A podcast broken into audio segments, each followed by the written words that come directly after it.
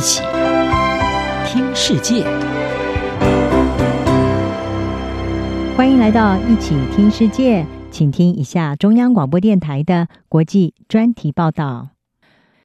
今天的国际专题，我们要为您报道的是中国启动碳交易机制，但是仍然无法成为减碳的重要角色。为了达成中国国家主席习近平在去年宣誓要在二零六零年以前达成碳中和的目标，全球碳排放量最多的中国七月十六号在上海环境能源交易所第一次启动了碳交易机制，而第一笔十六万吨的碳排放配额是以每吨 五十二点七八元人民币成交。什么是碳交易呢？碳交易是一项鼓励企业减少碳排放的机制，而各国政府设定了碳排放的上限，同时呢，提供企业一定的碳排放额度。那么如果碳排放超出了原本额度的企业，就需要向市场来购买它的碳排许可额度。至于碳排放量比较少的企业，则可以出售他们的多余额度。除了实施碳交易已经有数十年之久的欧盟之外，亚洲各国近年也纷纷的开始发展碳交易机制，像是南韩从二零一五年就开始实施全国性的碳交易机制，另外印尼、越南等等国家也都在朝向实施碳交易的这个机制迈进。专家们是分析中国的碳排放交易机制长期下来能不能够帮助减少碳排放，要看排放上限的严格程度，还有范围扩大的程度，以及执法的严格程度而定。虽然中国在启动碳交易之后立刻的超越欧盟，成为全球涵盖范围最广的碳交易机制，但是中国碳交易的进程并不如原先预期的快速。中国的第一阶段计划只纳入了能源产业，而目前总数达到了两千两百二十五家的能源制造商，每一年合计有四十亿吨的碳排放量，相当于是中国总排放量的 百分之三十。其实最初比较广泛性的计划是准备要纳入占了中国碳排放量 百分之七十到百分之八十 的八大产业。除了目前已经被纳入的能源产业之外，其他的重污染产业包括化石、化工、建材、钢铁、有色金属、造纸还有航空等七大产业，预计会在二零二五年以前陆续的被纳入碳交易机制。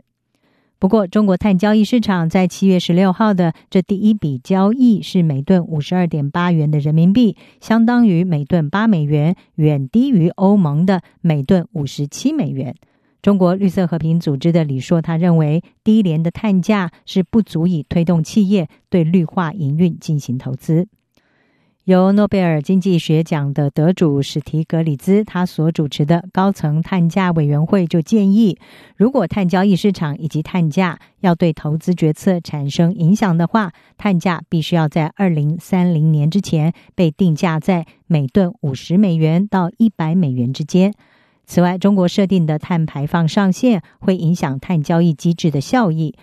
事实上，和欧盟对碳排放总量设定了绝对上限的做法不同，根据中国环境部在去年十二月发布的新规定，他们是敦促企业要减少碳排放密度，也就是每单位国内生产毛额 G D P 的碳排放量，而这也意味着只要企业的碳排放量不是受制于一个绝对上限的话，那么经济产出越大，可以排放的碳也就会越多。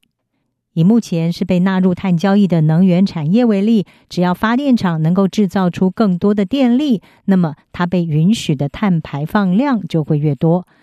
能源与清洁空气研究中心的首席分析师米伟，他就向法新社表示，这是个细微但是很重要的不同，甚至可能会让新的燃煤发电厂在经济上更受到青睐。法新社的报道是指出，中国有 百分之六十 的能源需求仰赖燃煤发电。从二零一一年以来，中国燃烧的煤炭量比全世界所有国家的总和还要多，而中国去年所增加的燃煤发电量也比全世界的总和多出了三倍。不过，日经新闻引述了美国智库亚洲社会政策研究所的李奇，他的说法是指出，初步计划的主要目的是要让市场运作，而他认为接下来几年他们将会开始导入绝对上限，让目标能够符合净零排放，而之后价格会开始上涨。另外，要如何的执法也是中国碳排放机制的问题之一。中国在一项罕见提升透明度的行动当中，要求参与碳交易的企业必须要公开他们的污染数据，同时要让第三方来审查排放的记录。但是中国环境部在六月份所做的随机检查发现，有三分之一的企业排放了比他们所通报的还要多的二氧化碳。分析人士也说，对不遵守规定企业的罚款金额太低了，不足以阻止污染。而专家认为，碳交易机制能不能够奏效，还是要看中国政府未来的政策走向。米伟他说，中国已经设立了长期的碳中和目标，但是目前碳交易市场的形态在实现这些目标的雄心上还没有办法扮演重要的角色。而米伟认为，未来它将会变成一项重要的工具，而且会非常的快，如果政府决定让它发挥效用的话。